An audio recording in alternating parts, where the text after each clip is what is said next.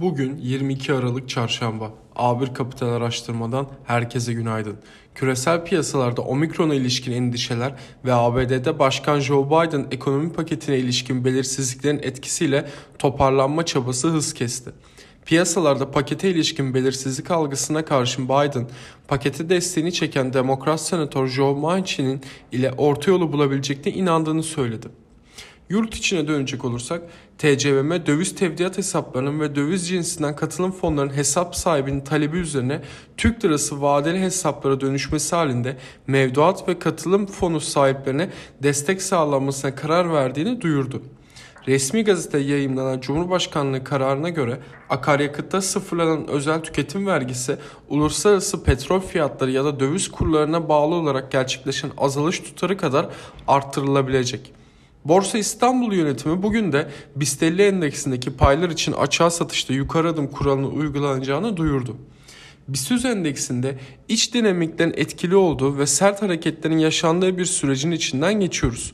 Dün açılışta 2103 seviyesi test edilirken gün içinde artan satışlar gerileyen BIST endeksinde %7.99 oranında değer kaybı ile 1892'den kapanış gerçekleşti.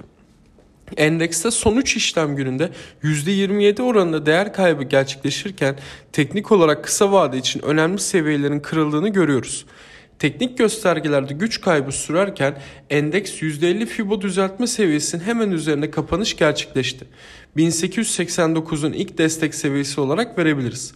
Bu seviyenin üzerine kalınamaması endekse ilk etapta kısa vadeli alt destekler olarak gördüğümüz 1833 ve 1800 seviyeleri beraberinde getirebilir.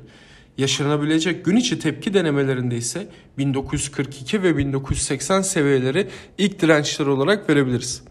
Bugünün gündeminde Cumhurbaşkanı Recep Tayyip Erdoğan bugün AK Parti grup toplantısında konuşacak.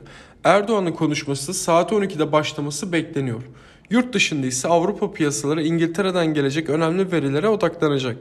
İngiltere'den final gayri safi yurt içi hasıla ve işletme yatırımları ile cari işlemler dengesi verileri yayınlanacak. Öncü verilerle gayri safi yurt içi hasıla dönemsel %1.3, yıllık %6.6 artış olarak açıklanmıştı. İngiltere'nin hemen ardından ise günün diğer final gayri safi yurt içi hasıla verisi ABD'den gelecek. ABD ekonomisinde büyüme bir önceki tahminde %2.1 olarak açıklanmıştı. Herkese iyi seanslar, bol kazançlar.